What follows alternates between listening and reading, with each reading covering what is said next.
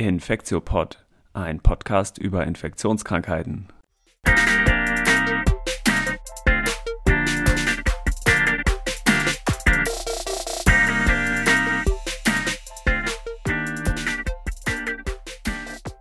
Ja, willkommen zur 75. Folge des Infektiopods. Heute ist Donnerstag, der 27. April 2023. Mein Name ist Till Koch und ich begrüße wie immer Annette Hennigs. Hi Annette. Guten Abend, hallo. Und Elena Terhalle ist natürlich auch wieder dabei. Hi Elena. Und äh, wir haben heute noch einen äh, Gast, nämlich Anna Both. Die äh, kann sich vielleicht am besten selber kurz vorstellen. Hallo, ich bin medizinische Mikrobiologin, ausgebildet am UKI und aktuell arbeite ich am Institut Pasteur in Paris. Ich freue mich dabei zu sein. Ja, wir freuen uns total, Anna, dass du dabei ja. bist und als echter, äh, wir haben es schon gesagt, Expat Expert uns zur Verfügung stehen. und gerade hat es bei Elena gehakt. Also wir begrüßen natürlich auch nochmal Elena. Ach so, ja klar. Hallo alle zusammen. Hi. Mein Internetspin. Hi. Hi. Genau, wir hatten uns ja heute vorgenommen, so ein bisschen über oder ein bisschen mehr über multiresistente Keime nochmal zu sprechen und wir wollten das so ein bisschen ähm, gliedern, dass wir erst nochmal kurz erzählen, was gibt's denn eigentlich für multiresistente Erreger? Da gibt's natürlich ganz, ganz, ganz viele, aber vielleicht so die großen Gruppen. Ähm, und äh, dann wird Anna uns noch hoffentlich ganz viele spannende Sachen aus der Mikrobiologie erzählen, was man da jetzt genau untersuchen kann und was die eigentlich alles machen. Und wir haben auch gerade schon festgestellt, Bakterien sind ja die schlausten aller Mikroben, was die sich alles überlegen, um äh, uns krank zu machen. Naja, genau. Also wir, äh, ich kann ja mal anfangen. Wir ähm, wollten sprechen über MRSA, also Methicillin-resistente Staph aureus, äh, vancomycin-resistente Enterokokken und multiresistente Gram-negative Erreger. Und ähm, vielleicht zäumen wir das Pferd von hinten auf und fangen erstmal mit den etwas besseren Nachrichten bei den multiresistenten Erregern an, nämlich multiresistente Staph. Ähm, da ist es nämlich so, dass tatsächlich konträr zu allen anderen resistenten Erregern da ähm, die Prävalenz, also das Vorkommen dieser multiresistenten Staph aureus eigentlich konstant abnimmt, so in den letzten Jahren.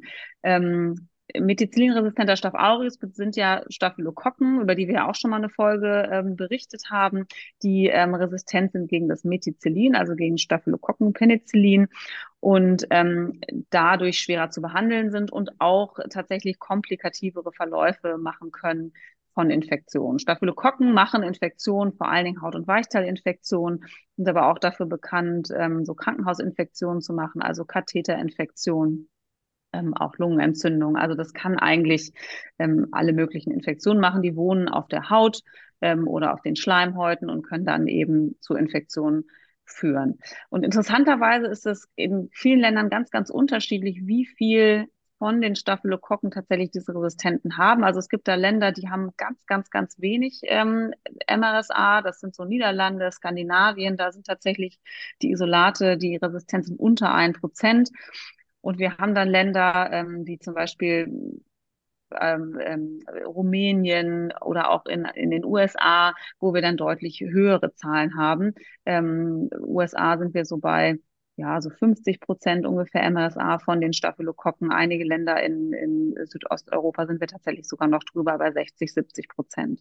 Ähm, Genau, aber auch in den USA nimmt es deutlich ab. Also da hatten wir so einen Peak ähm, so bei 60 Prozent äh, Ende der 90er, Anfang 2000er.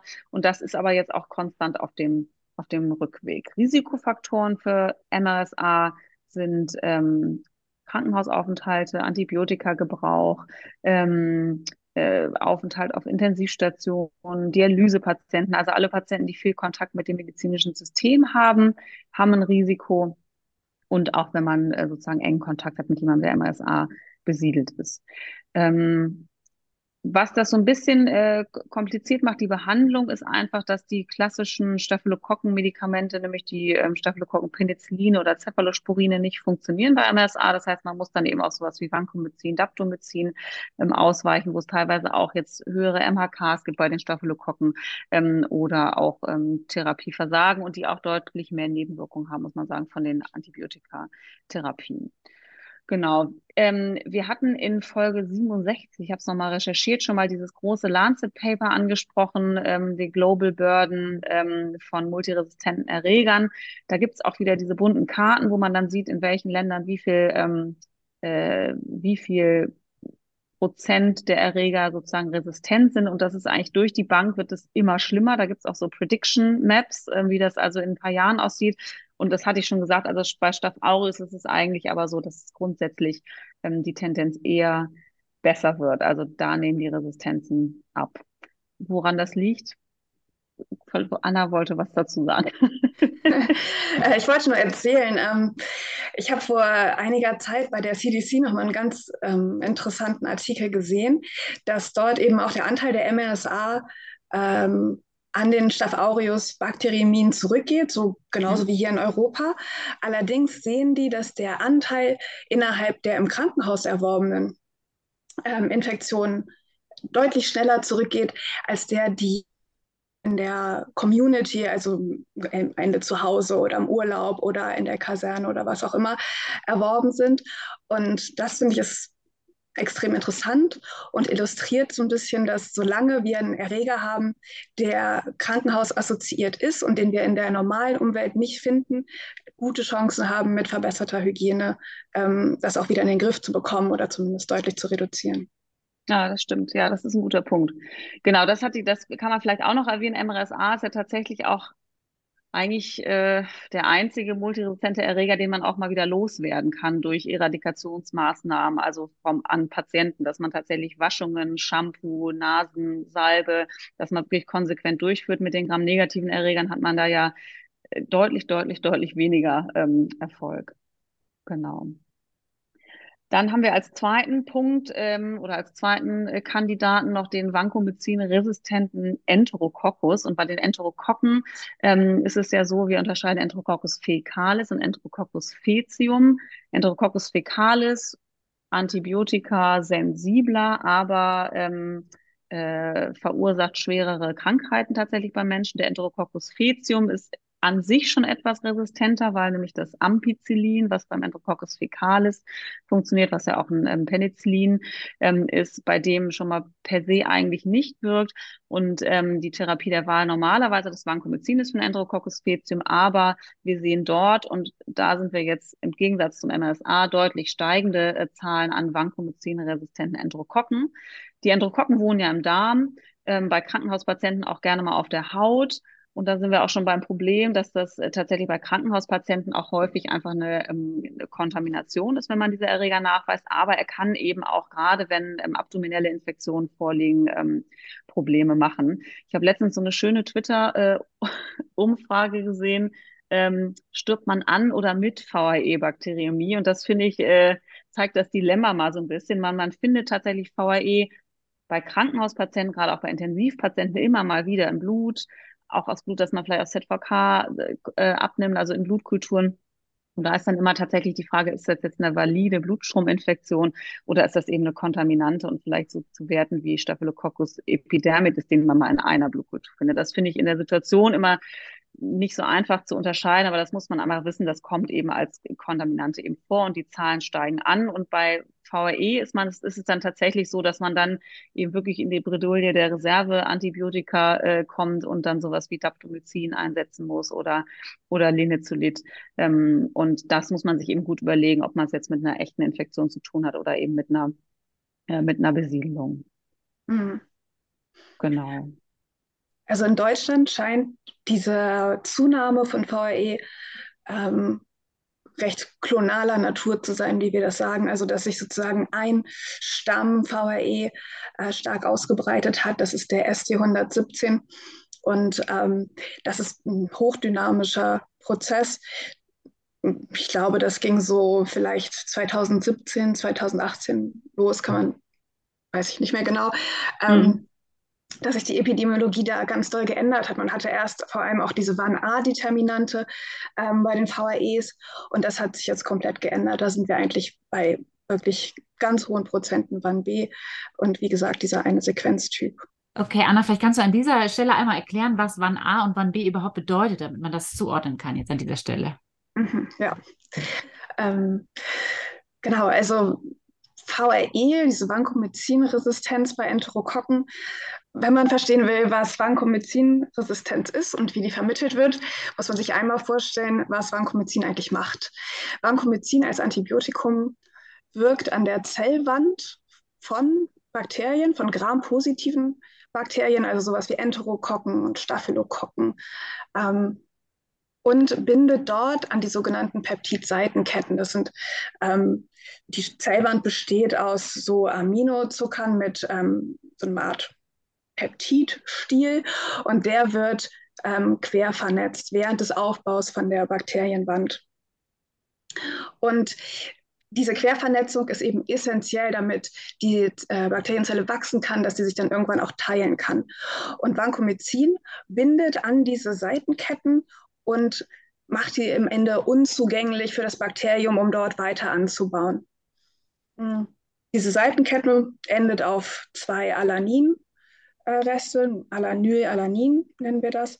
Und diese Vancomycin-Resistenz, die die Enterokokken entwickelt haben, ist ein relativ komplexer Vorgang, wo eben dieses Ende, dieses Alanyl, Alanin wieder zerschnitten wird und an deren Stelle wird eine andere Aminosäure angehängt. Oder in diesem Fall ist das, das kann Serin sein bei manchen ähm, Vancomycin-Resistenzen. Hier bei diesem typischen, die wir in der Klinik finden, Van A und Van B, ist das ein Laktat, ähm, das da angehängt wird. Und dadurch sinkt die Affinität vom Vancomycin zu seiner Zielstruktur um das Tausendfache und ähm, verliert am Ende seine klinische Wirksamkeit. Das ist echt spannend, wie das ja. alles auf so kleinster Ebene funktioniert. Ne? Und sag mal, seht ihr denn auch ähm, vermehrt Resistenzen gegen Linezolid bei den VAEs? Ja. Kannst du ja. dazu was sagen? Ja.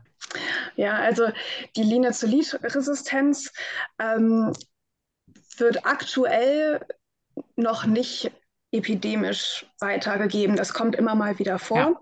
Ja. Mhm. Ähm, aber wir haben nicht dem Maße Linezolid-resistente äh, Enterokokken, wie wir Vancomycin-resistente Enterokokken haben. Man sieht allerdings, dass es vereinzelt zu diesen Weitergaben kommt aber eben noch häufiger zu einer Entwicklung von Resistenz unter Therapie, weil das relativ einfach geht für die Bakterien. Die, das Linezolid ähm, wirkt äh, an der ribosomalen RNA und dort können dann ähm, relativ kleine Veränderungen, kleine Mutationen dazu führen, dass die Bindung schwächer wird und ja da hat das Bakterium sogar mehrere Kopien von. Und ähm, diese Resistenz kann sich dann sozusagen auch innerhalb des Bakteriengenoms weiter ausbreiten. Also dann hat man vielleicht erst in einem Gen diese Resistenz, dann in zweien davon, äh, dreien und dann bis zu viermal eben und dementsprechend dann immer auch noch höhere Resistenzen ähm, oder höhere minimale Hemmkonzentrationen für das Linezolid. Ähm, da scheint es sogar auch wie wir hier am UKE auch gesehen haben, eine gewisse Assoziation dann zu Linezolid-Therapien ähm, zu geben bei den individuellen ja. Patienten. Ja. Ich finde mal, also man sieht das ja auch unter Daptomycin gelegentlich, muss man sagen, dass dann unter Therapie sich eine Resistenz entwickelt. Ne? Und das ist natürlich wirklich das Blöde auch eigentlich an diesen resistenten Erregern, dass man dann irgendwie noch ein paar Sachen im Schrank hat, und aber das hören wir ja auch gleich bei den gramnegativen Erregern, dass dann eben einfach dieser Druck der Therapie dann eben doch dazu führt, dass es dann da wieder zur Veränderung kommt und dann eben genau. auch die Therapien, die man noch zur Verfügung hat, dann auch irgendwann ihre Wirksamkeit verlieren. Also das ist halt echt das Problem. Genau. Ja. Und wir sprechen da eben von der Resistenzbarriere von den Antibiotika, dass ähm, manche eben durch relativ kleine Veränderungen, die das Bakterium in seinem Genom äh, durchführen kann oder durch äh, Regulation von Genen resistent werden kann. Und bei anderen Antibiotika muss das Bakterium genetisches Material von außen zugewinnen, was natürlich viel schwieriger ist oder seltener vorkommt. Ähm, beim Daptomycin lohnt es sich vielleicht noch zu sagen, dass es dort ähm, inzwischen einige Studien gibt, die äh, das eben auch empfehlen, für eine optimale Wirksamkeit da erhöhte Dosierungen zu verwenden. Ähm, und das wird wahrscheinlich auch dann ähm, Resistenzentstehung vermeiden können. Mhm. Zum, zum Teil, zum Teil. Zum Teil, ja. ne, genau. Ja. genau. ja. ja, Resistenzen wird es immer geben. Ja, das stimmt. Na gut, dann haben wir, glaube ich, dem VAE ausreichend Aufmerksamkeit ich, gewürdigt. Ich ähm, habe noch eine Frage tatsächlich an der Tür zum VAE. Na gut. eine noch. Genau, eine letzte Frage zum VAE habe ich noch. Und zwar beim MSA machen wir ein konsequentes Screening immer. Beim VAE ist es jetzt ja schon eher rückläufig, dass wir jetzt sagen, wir screenen nicht mal in, in jedem Bereich. Ähm, kannst du da vielleicht kurz noch was zu sagen? Das ist jetzt eher eine Hygienefrage, aber ähm, finde ich trotzdem mal wert. Ja, also am Ende sind diese Hygienefragen relativ schwer zu beantworten. Das hat natürlich auch was damit zu tun, wie man Ressourcen verwenden möchte, ähm, wie hoch man das Risiko von ähm, einer tatsächlichen Infektion, die aus einer Kolonisierung entsteht, einschätzt und wie wahrscheinlich das ist, dass überhaupt innerhalb des Krankenhauses so ein Erreger weitergegeben wird oder ob die Leute das nicht doch eher aus der Community bekommen. Ähm, bei VAE hat man sich jetzt am Ende entschlossen, die Patienten zu isolieren, die wahrscheinlich die höchste Last haben an VAE und damit am wahrscheinlichsten andere kolonisieren können. Und das sind aktuell ähm, Menschen, die mit VAE kolonisiert sind und ähm, Diarrhöen haben oder die eine aktive Infektion mit VAE haben. Ähm, man kann das diskutieren, aber es ist auch eben immer eine Entscheidung, wie viele Patienten möchte man oder kann man isolieren. Das ist auch für den Patienten nicht gut. Das ist auch gezeigt worden, dass ähm, durch diese Isolation seltener Pflegekräfte zu den Patienten kommen. Dann sind natürlich erhöhte Kosten dabei, denn das, ähm, das psychische Wohlbefinden des Patienten leidet eventuell. Und das muss man alles abwägen mit dem Risiko von Übertragungen und von Infektionen, die auf diese Übertragungen folgen. Genau, und deswegen, deswegen, das, deswegen hat man sich da beim VE dafür entschieden. Und beim MRSA ist es ja dann doch dezidiert anders, ne? das, weil man da einfach sagt, der Haupttransfer findet schon im Krankenhaus statt von Patienten, möglicherweise über Personal auf Patienten. Und beim VRE ähm, ist das eben häufig dann doch so, dass die von draußen reingetragen werden und eigentlich im Krankenhaus nicht sich übertragen. Wir hatten ja erwähnt, dass das Potenzial, tatsächlich schwere Infektionen zu verursachen, jetzt so ein bisschen gedämpft ist beim VRE an sich. Ja, kein Vergleich zum MRSA. Ja, genau, genau. Super. Also. Gut, gut. Also, dann kommen wir jetzt mal zu unserem Hauptteil heute. Wir wollen uns ja vor allem jetzt nochmal die gramnegativen Erreger angucken. Ähm, und da ist es ja so ein bisschen anders als bei MRSA und VRE. Und zwar äh, gehen wir da, oder da ist es ja nicht eine bestimmte Resistenz gegen ein bestimmtes Medi Medikament oder Antibiotikum, sondern es gibt, sind ja ganz viele Erreger und ganz unterschiedliche Resistenzmechanismen, über die wir heute sprechen wollen. Erstmal, was bedeutet überhaupt MRGN? Ähm, das ist eine Klassifikation, die 2012 in Deutschland eingeführt wurde. Letztendlich steht die Abkürzung für multiresistente gramnegative Bakterien. Ähm, und es sind ähm, eine ganze Gruppe von gramnegativen Bakterien, die eigentlich zusammengeschlossen ähm, wird, sozusagen in dieser Klassifikation. Und das sind vor allem ähm, Pseudomonas aeruginosa, Acinetobacter und die ganzen Enterobakterien wie Entro, ähm, E. coli, die Klebsiellen, ähm, Enterobacter und noch weitere. Genau, und definiert sind die letztendlich über die Klassifikation oder das, was wir kennen, sind MRGN, ein, also zwei MRGN, drei MRGN und vier MRGN. Und zwar ist das so definiert, dass es ähm, gegen unterschiedliche Antibiotikaklassen Resistenzen gibt. Wenn wir von zwei MRGN sprechen, oder besser gesagt von drei MRGN, dann sprechen wir von Resistenzen gegen einmal Piperacillin ist die Leitsubstanz, ist die erste Klasse, dann die Drittgenerations-Cephalosporine, das sind bei den Enterobakterien Cefotaxim und Ceftriaxon. Und bei Pseudomonas aeruginosa ist das anders, da ist es Ceftazidem und Cefepim. Die dritte Klasse sind die Fluorchinolone, da ist das ähm, Ciprofloxacin und als letzte Klasse, die vierte Klasse, sind die Carbapeneme. Das ist Imipenem und Meropenem. Ähm, normalerweise ist es so, wenn man von drei MRGN spricht, ist es, dass gegen drei dieser Klassen Resistenzen vorherrschen und gegen die vierte nicht. Und in den meisten Fällen ist es, ähm, sind es die Carbapeneme, die letztendlich das 4-MRGN ausmachen. Anders ist es allerdings bei den Pseudomonaden. Anna, korrigiere mich, wenn ich jetzt hier was ähm, Falsches erzähle, aber bei den Pseudomonaden ist es letztendlich so, dass es nicht von den Carbapenemen abhängig sein genau. muss, sondern auch die Fluorchinolone oder auch die Cephalosporine, die ähm, äh, genau. das letzte sozusagen, die vierte, vierte, das vier ausmachen können. Ganz genau. Ne? Genau.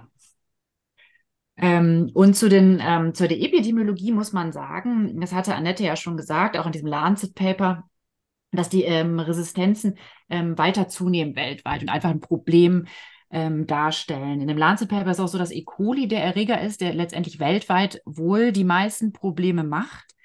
Das sieht aber in Deutschland und auch in Europa ein bisschen anders aus. In Europa ist es eher so, dass die Klebsiellen noch vor den E. colis liegen. Wenn man jetzt E. coli und Klebsiellen im Vergleich anguckt. Ähm, und es hier aber auch in, in, in Europa eine unterschiedliche Verteilung gibt. Ähm, letztendlich kann man sich so merken, bei den ähm, multiresistenten Gram-Negativen ist, dass es im Norden und im Westen von Europa immer besser aussieht als im Süden und im Osten. Ähm, ich glaube, das kann ich jetzt so verallgemeinert sagen, weil ähm, jetzt für jeden einzelnen Erreger darauf einzugehen, ist, glaube ich, jetzt in diesem Fall ein bisschen sehr komplex. Es gibt aber ausführliche Karten, die man sich angucken kann bei der ECDC, wo das total schön farblich alles dargestellt wird und auch im, im, im Verlauf der Jahre dargestellt wird. Ähm, um sich jetzt nochmal Deutschland so ein bisschen genauer anzugucken, habe ich mir jetzt mal, also einmal ist es meldepflichtig ans RKI. Und dann werden aber die Isolate auch an, aus den Laboren in das Nationale Referenzzentrum für gramnegative Erreger eingesandt. Und da gibt es jetzt Statistiken. Ähm, aber Anna, da kannst du vielleicht jetzt an dieser Stelle nochmal sagen, welche werden denn immer eingesandt? Weil, wenn ich es richtig verstanden habe, kenne ich es auch aus manchen Laboren so, dass Pseudomonaden zum Beispiel, selbst wenn sie eine Carbapenem-Resistenz haben, zum Beispiel, gar nicht eingesandt werden, während das bei anderen ähm, gramnegativen Erregern immer gemacht wird, dass die in, ähm, ins Referenzzentrum eingesandt werden.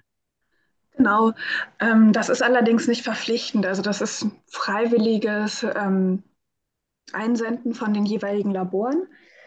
Ja. Ähm, häufig, also klar, ein Gesundheitsamt kann das natürlich auch anfordern, dann muss das gemacht werden.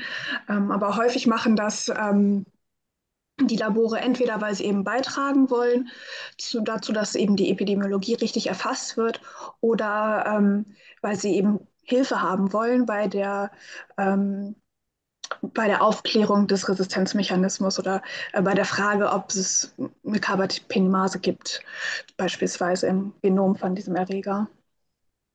Genau. Das haben die auch ähm, geschrieben vom Nationalen Referenzzentrum, dass es vor allem Einsender sind, die nach Carbapenemasen fragen. Mhm ähm, bei den Isolaten. Und das, wenn man das vergleicht, welche eingesendet werden ins Nationale Referenzzentrum und was gemeldet wird an RKI, das sind auch von den zahlenmäßig deutliche Unterschiede. Mhm. Also wenn man jetzt zum Beispiel ins NAZ, ich kürze ich das jetzt mal ab, das Nationale Referenzzentrum für gramnegative Erreger, mhm. ähm, sind so 8500 Proben eingesandt, während es in Deutschland deutlich mehr generell ans RKI gemeldet worden waren. Ähm, und letztendlich waren die Hauptfragestellungen nach Carbapenemase. Und hier waren aber doch, ähm, trotz dem, was ich gerade gesagt habe, wo die meisten Erreger, die eingesendet worden sind, die äh, war Pseudomonas aeruginosa. Mhm. Und vielleicht noch mal kurz, bevor wir zu den Resistenzmechanismen genauer kommen. Also dort wurden auch mal genau aufgelistet, ähm, woher denn diese ähm, Abstriche oder der Nachweis kam weil wir ja so ein bisschen auch uns mal fragen, okay, wo sind die Infektionen oder was lösen die für Infektionen aus? Und Enterobakterien sind ja eher hm, im Darm vorhanden. Und hier ist es jetzt auch so, dass die Erkrankung, also der, die Abstriche aus dem, mit 32,5 Prozent aus dem Rektal- oder Perianalabstrich kamen. Und dann in absteigender ähm, Aufzählung sozusagen Urin als nächstes, dann die respiratorischen Materialien, dann als nächstes die Wunden und mit 9 Prozent dann weitere Screening-Abstriche ähm, eingesendet wurden, die dann weiter differenziert werden sollten. Ja, ähm, ob das jetzt wirklich so die äh, tatsächliche Verteilung in der Klinik darstellt, das weiß ich gar nicht. Ich glaube, man hat tendenziell so ein bisschen die Tendenz, ähm, Erreger aus echten Infektionen noch mal häufiger zu versenden. Ähm, ja. Generell kann ich aber auch nur Werbung dafür machen, dass man tatsächlich Isolate ans Referenzzentrum sendet, ähm, weil die ja auch repräsentativ aus allen Teilen ähm, Deutschlands aus ähm, allen Leveln von Krankenhäusern ähm, Isolate brauchen, um dann eben wirklich repräsentativ Untersuchungen machen zu können. Und ähm, vielleicht Kannst du mit deinen Worten auch nochmal sagen, was ist denn so besonders eigentlich an diesen MRGN? Was ist so? Bei dieser Klassifikation der MRGN stehen ja die Beta-Lactame im Vordergrund, also die Gruppe, die Penicilline, Cephalosporine und Carbapeneme umfasst. Und das sind bei eigentlich allen schwerwiegenden Erkrankungen mit schnell wachsenden Erregern die Antibiotika der Wahl. Das ist das, womit wir, wir ähm, über Jahrzehnte schwere Infektionen bekämpft haben. Und dass diese Erreger jetzt zunehmend Resistenzen dagegen ausbilden und diese Resistenzen auch noch relativ leicht weitergebbar sind ähm, zwischen diesen Erregern, ähm, das macht die eben so gefährlich. Und äh, zusätzlich haben wir eben das Problem, dass ja, die Macht können vor allem bei Patienten, die ähm, zumindest jetzt aktuell noch in Europa, die ähm, vorerkrankt sind, die vielleicht schon im Krankenhaus sind, schwere Infektionen auslösen. Aber äh, sie haben eben auch die Möglichkeit, über längere Zeit im Darm dieser Patienten ähm, zu persistieren, zu kolonisieren oder eben auch zum Teil, ähm, wenn es hygienisch problematisch ist, auch über die Umwelt weitergegeben zu werden. Also entweder über ähm, verschmutzte Flüsse oder zum Beispiel auch über ähm, sowas wie Siphons, Waschbecken, irgendwelche Nassstellen im Krankenhaus. Ähm, so stellen die ein ernsthaftes ähm, hygienisches Problem dar.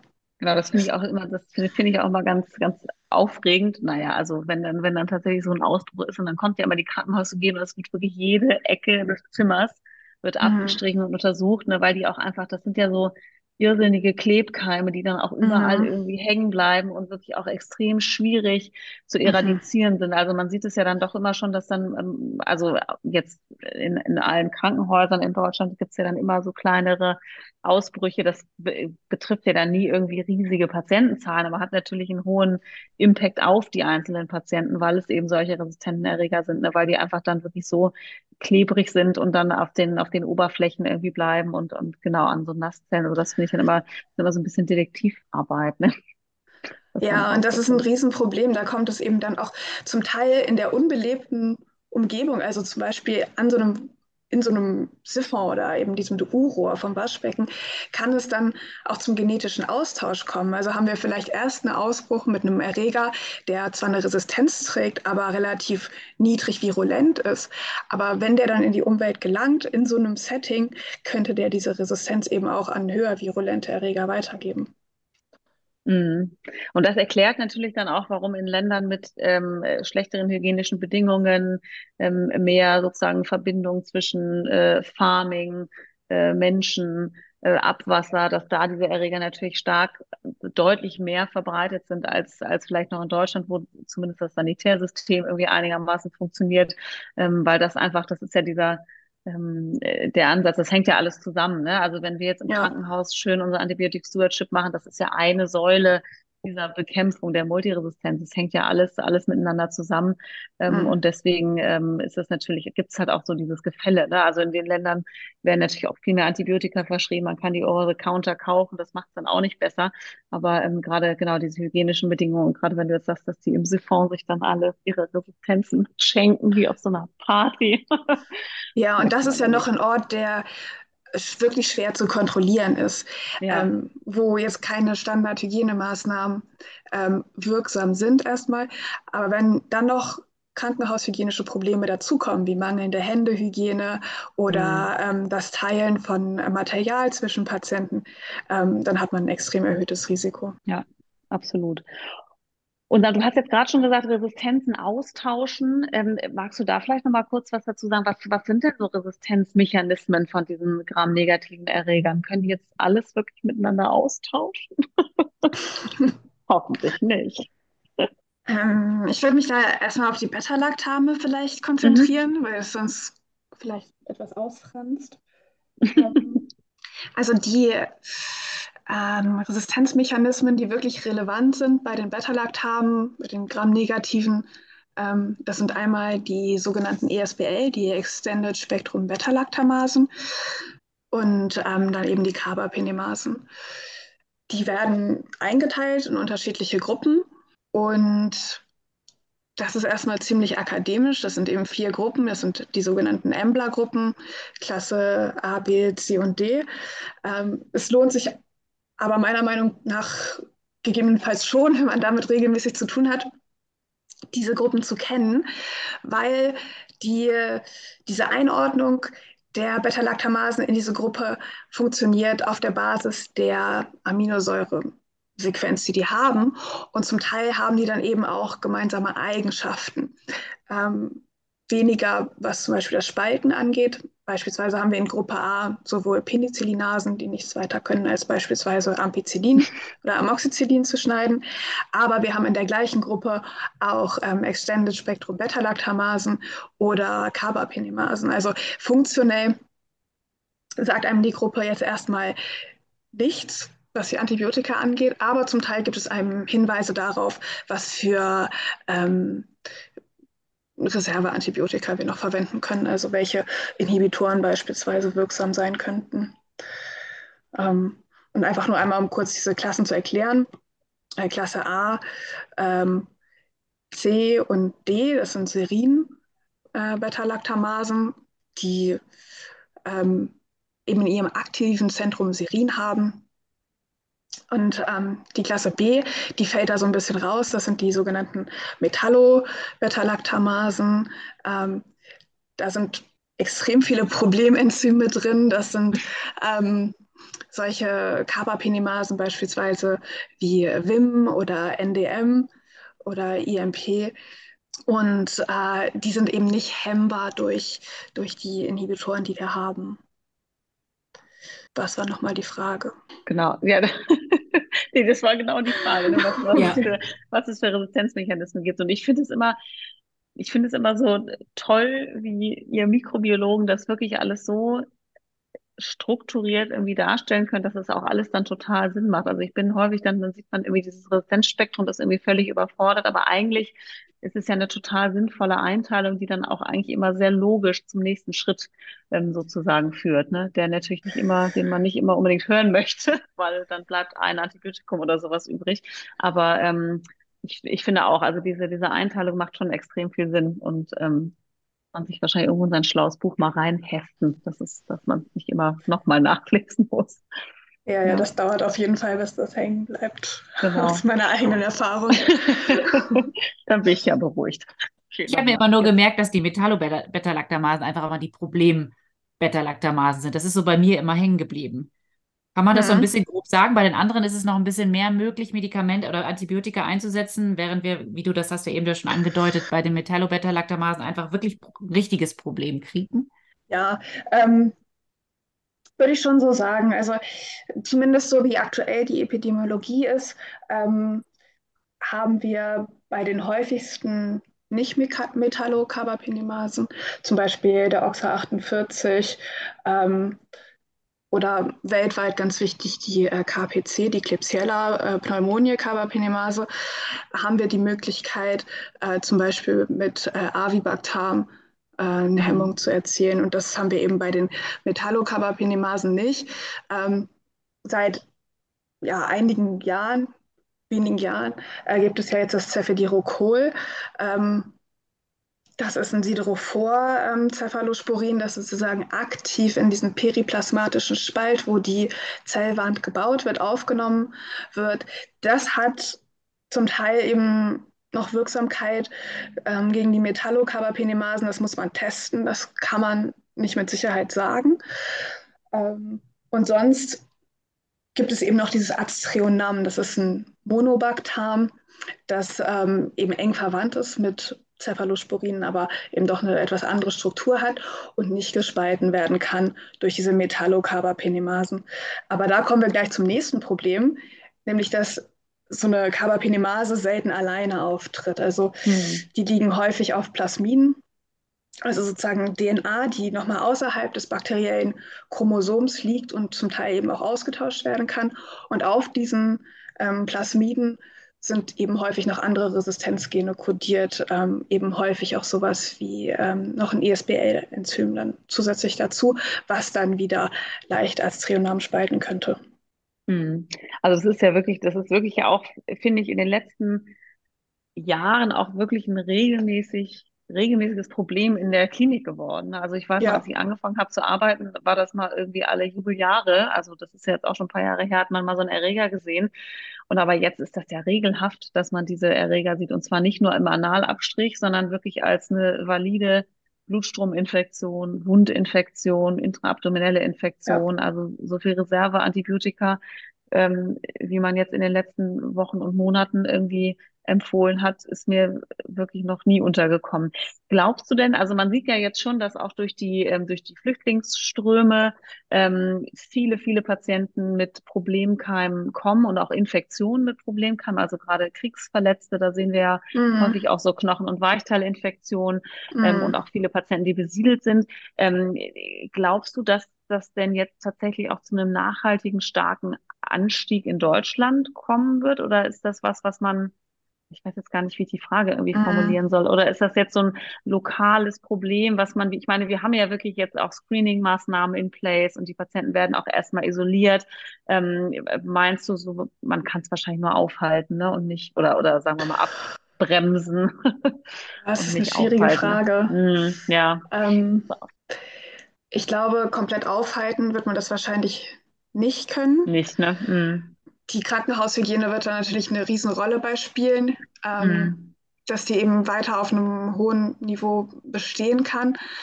Das ist eben auch so ein bisschen was, was sich dann im Verlauf zeigt, weil das auch sehr daran hängt, ähm, in was für einem, wie wir das nennen, genetischen Hintergrund ähm, diese Resistenzen sind. Also ob das zum Beispiel diese, sagen wir mal, es ist eine Klebsielle, die diesen, diese Resistenz trägt, ob die an sich fit ist. Also ob diese Klebsielle, mhm. die dieses, diese Resistenz trägt, sich gut ähm, innerhalb von Familien ausbreitet oder innerhalb von Kindergärten, Schulen und so weiter.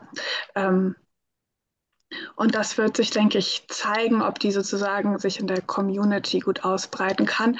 Ich glaube, wenn man weiter Screening ähm, und Isolationsmaßnahmen streng im Krankenhaus durchführt, hoffe ich, dass man da zumindest größere Ausbrüche nach Möglichkeit wird vermeiden können. Aber es wird natürlich immer mal wieder dazu kommen, ohne mhm. Frage. Ja. ja. Und man hat ja auch sowieso, muss man sagen, auch durch die sonstige äh, massive Zunahme der Mobilität ist das ja wahrscheinlich auch mhm. einfach nicht mehr vermeidbar. Also ich habe so eine, eine, Arbeit, die ähm, die hat mich schwer beeindruckt von ähm, Reisenden aus äh, aus mehreren Ländern, Südostasien, Südamerika und so weiter, die also wirklich in höchstem Maße besiedelt wiederkamen mit irgendwie Carbapenem-resistenten Erregern und ESBL und weiß ich was weiß ich noch alles, mit höherer Wahrscheinlichkeit, wenn sie dort tatsächlich auch Krankenhauskontakt haben, aber allein durch Aufenthalt in diesen Ländern, durch äh, ein bisschen Anpassung an das Mikrobiom ähm, und dadurch, dass einfach doch viel Mobilität da ist, ähm, mhm. kommen diese Erreger natürlich auch von überall. Und wir sehen es ja auch, also auch wenn man sich diese Predictions in diesem Lancet Paper anguckt, ist das ja gerade bei den Gramm-Negativen wird das ja eigentlich immer diffuser, äh, verteilt sich das über die ganze, über die ganze Welt. Ne? Also das ist, ähm, ich finde, man kann das, es ist, es ist so eine Pandemie, die so mitläuft, die eigentlich viel ja. schlimmer ist als, ähm, als alles andere, aber die einfach, weil sie nicht so mit so einem Bums aufgetreten ist, ähm, nicht so viel Mhm. Ähm, vielleicht noch nicht so viel oder nicht so sehr in der Allgemeinheit irgendwie angekommen ist. Aber es ist ja wirklich ein riesiges Problem, was uns da drohen wird, was schon da ist. Ja. Ja, also in einem Setting, wo eben die Hygienemaßnahmen sehr gut sind, ist es wirklich sehr schwer abzuschätzen, wie sich das entwickeln wird.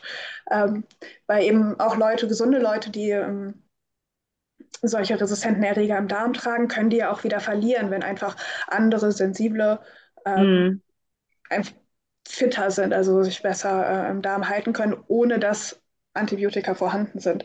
Deshalb ähm, bin ich gespannt, wie sich das jetzt sozusagen dynamisch äh, darstellen wird.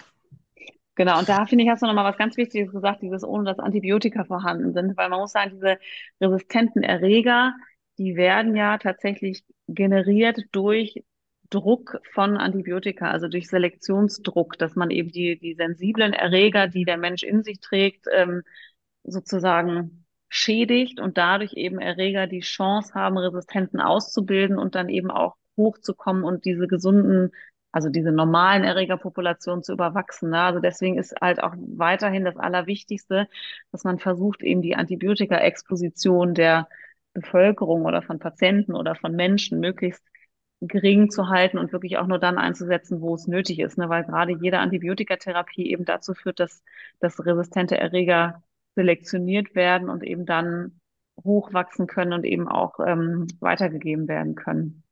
Vielleicht nochmal als AWS-Appell. genau.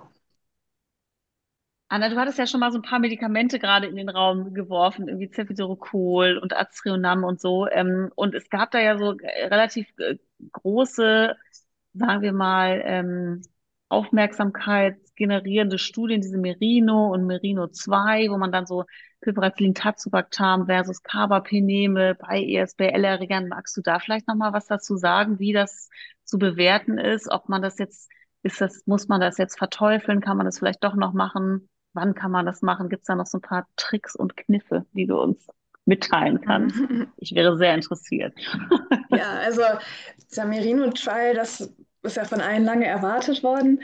Und ähm, das Setup war ja eigentlich um sozusagen Non-Inferiority, nicht Unterlegenheit ähm, vom Piperacillin tazobactam gegenüber den Carbapenemen zu zeigen, ähm, bei Drittgenerations Cephalosporin resistenten äh, E. coli und Klebsiella. Habe ich das so richtig dargestellt? Genau, ja. Ja, genau. Ja. Und da ist ja sozusagen die ähm, Nichtunterlegenheit konnte nicht gezeigt werden bei diesen ähm, Blutstrominfektionen. Genau. Und deshalb ist uns jetzt eigentlich allen klar, dass bei schwerwiegenden ähm, Infektionen mit äh, Drittgenerations-Cephalosporin-resistenten Erregern Piperacillin, Tazobactam nicht die erste Wahl ist, sollte nicht gegeben werden. Wir würden uns dafür Carbapeneme entscheiden. Ähm, es gibt so ein bisschen noch Sachen, die mich noch interessieren würden. Also beispielsweise ähm, ist das Outcome bei ähm, Sepsis mit ähm, dem, dem Harnwegen tendenziell etwas besser, wenn man Piperacillin Tazobactam gibt, jetzt nicht im Vergleich zum Carbapenem, aber im Vergleich zu einer Sepsis mit, einer, mit einem anderen Fokus. Ähm, das gibt einem schon mal so den Hinweis, okay, in den, bei Infektionen der Harnwege könnte es da eventuell noch eine Möglichkeit sein, Piperacillin Tazobactam zu verwenden, aber da würde man jetzt auch die weniger schlimmen sich vielleicht raussuchen, die mhm. dann gegebenenfalls aber auch mit einem vielleicht einem Nicht-Beta-Lactam behandelt werden könnten, wenn das eine Option ist. Ähm, da würde ich eventuell noch eine Chance für das Piperacillin Tazobactam sehen, wenn das empfindlich getestet wird. Und dann, ähm, was auch sehr interessant ist, was da vielleicht noch nicht ganz so reingeflossen ist, ist, dass man ja ähm, die Dosierung von Piperacillin Tazobactam in den letzten Jahren auch etwas verändert hat, dass man ähm, eben verlängerte Infusionsdauern gemacht hat und auch von diesem dreimal täglich eher zum viermal täglich gegangen ist. Mhm. Ähm, das war in dem Mirino-Trial aber meines Wissens auch schon viermal täglich, allerdings 30 Minuten Infusionsdauer, die man ja gegebenenfalls auch auf drei Stunden strecken kann. Ähm, das könnte nochmal interessant sein, wenn man da dann irgendwie, ich denke, da wird es auch nochmal weitere Studien geben, um da die optimale Dosierung festzustellen und dass eben dieses äh, therapeutische ähm, Drug Monitoring, ähm, wie heißt das auf Deutsch? Ähm, Arzneimittelspiegel, Antibiotika-Spiegelbestimmung. Ah, ja. Ich, ich kenne es auch, auch immer nur unter TDM, ehrlicherweise.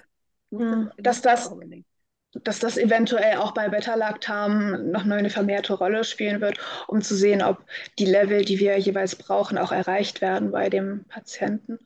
Und eben dem entsprechenden Isolat. Da ähm, spielt sicherlich auch die minimale Hemmkonzentration des Isolates innerhalb der sensiblen Kategorie nochmal eine Rolle. Hm. Es gab ja von dem Merino aber dann auch noch eine Nachanalyse, die Merino 2, wo sie dann ja tatsächlich nochmal geguckt haben, bei diesen ESBL-Erregern waren ja Piperacillin resistente und sensible dabei. Und als sie das dann irgendwie so ein bisschen rausgerechnet hatten, war das nicht mehr ganz so. Ähm, war es nicht mehr ganz so schlimm, ne? Genau, genau. Wobei ja. ich also auf jeden Fall zustimmen würde, dass bei, bei schweren Infektionen nicht, also auf jeden Fall zum Carbapenem auch greifen würde, auch wenn ich ja wirklich kein Freund von Carbapenem bin. Mhm. Aber ähm, genau, mhm. da ist es sicherlich, ist es sicherlich sinnvoll. Und noch interessant fand ich, es gab, ähm, das tue ich mal in die Show Notes nachher rein, ähm, es gab ja auch eine Studie, die geguckt hat, Extended versus äh, normale Infusionsdauer von Piperacillin Tazobactam auf Intensivstation. Da gab es ja erschreckenderweise gar nicht so einen großen Unterschied in der Wirksamkeit oder im Outcome tatsächlich. Also muss man mal sehen. Von der Pharmakokinetik und Dynamik macht es ja Sinn, diese Extended Infusion Zeiten, mhm. ne? weil ja die Zeit über MHK mhm. ja zählt. Aber gut, man wird sehen. Also ich glaube, da wird noch, werden noch, werden noch Studien kommen, die das dann tatsächlich auch zeigen, nochmal Head to Head. Ja. Genau, also es bleibt mhm. spannend, muss man sagen. Es sind einfach fiese, fiese Infektionen und ähm, es ist schwierig. Und gerade finde ich auch in der empirischen Therapie nicht ganz einfach, wenn man Patienten hat, die besiedelt sind mit resistenten Erregern. Wie hoch ist die Wahrscheinlichkeit, dass dieser Erreger dann auch eine Infektion ja. macht? Muss man in der empirischen Therapie dann gleich irgendwie das Reserve, die Reserve der Reserve holen? Mhm. Also das sind ja alles so Entscheidende im, im, Alltag, die echt schwierig sind, finde ich. Ähm, ja. Ja, da kann man, denke ich, auch auf Laborseite vielleicht noch ein bisschen helfen oder ähm, die Diagnostik zu beschleunigen, dass man eben, falls man dann zu einem Reserveantibiotikum kalkuliert greifen muss, dass man dann schnell oder möglichst schnell von Laborseite eine Rückmeldung bekommt, ob, wenn man dann Isolat gefunden hat, ähm, einmal ob man phänotypisch eine Resistenz gefunden hat oder zum Teil kann man eben auch durch molekulare ähm, Nachweise, also die PCR, einige Gene davon, die da verantwortlich sind, nachweisen. Super, da kannst du uns ja vielleicht gleich Super. noch ein bisschen genauer was zu erzählen. Das fände ich nämlich richtig spannend. Okay. Ähm, Im Grunde gibt es bei uns im Labor für die Diagnostik von gramnegativen Erregern, würde ich sagen, zwei Spalten, Sparten. Ähm, man kann einmal sozusagen Screening machen und dann machen wir eben das, was eigentlich unser Hauptgeschäft ist, die Diagnostik von tatsächlichen Infektionen. Und sagen wir mal, wir haben ähm, einen gramnegativen Erreger in der Blutkultur, dann ist es eben von Labor zu Labor unterschiedlich, je nachdem auch wie das ausgestattet ist.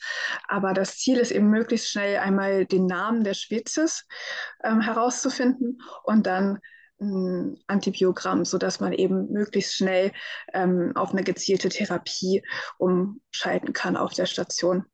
Der Name gibt uns immer schon mal erst erste Hinweise, denn es gibt eben auch diese natürlichen Resistenzen, die dann jeder Erreger aus ähm, dieser Spezies hat.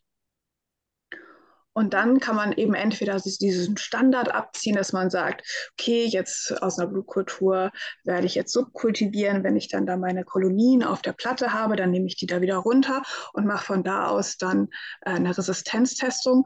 Eben, das ist eben auch wieder so ein Stempeln auf der Platte, wie man das vielleicht aus dem äh, Mikrobiologiekurs schon mal gesehen hat, oder eine automatisierte maschinelle Testung. Man kann das ein bisschen beschleunigen, indem man zum Beispiel das äh, heißt Rapid Antibiotic Susceptibility Testing macht, also einfach das gleiche nur schneller, indem man sozusagen die äh, Blutkultur selbst, die bewachsen ist mit dem Erreger, direkt aufträgt auf so eine ähm, äh, Platte zur Resistenztestung.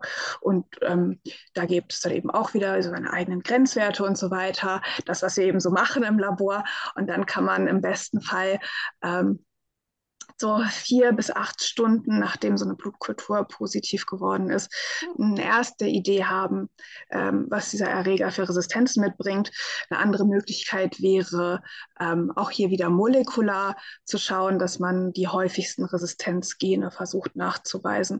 Allerdings, wenn das negativ ist, wenn ich ja eben ähm, mittels PCR die dort ähm, angegebenen Carbapenemasen oder ESBL-Enzyme nicht nachweisen kann, dann bedeutet das nicht zwangsläufig, dass der Erreger auch empfindlich ist gegenüber, äh, sagen wir mal, äh, Drittgenerations-Cephalosporinen und Carbapenemasen. Ähm, es gibt eben noch weitere Resistenzmechanismen, die dort zu einer äh, Resistenz führen können, wie Zellwandveränderungen ähm, oder auch Enzyme, die einfach seltener sind.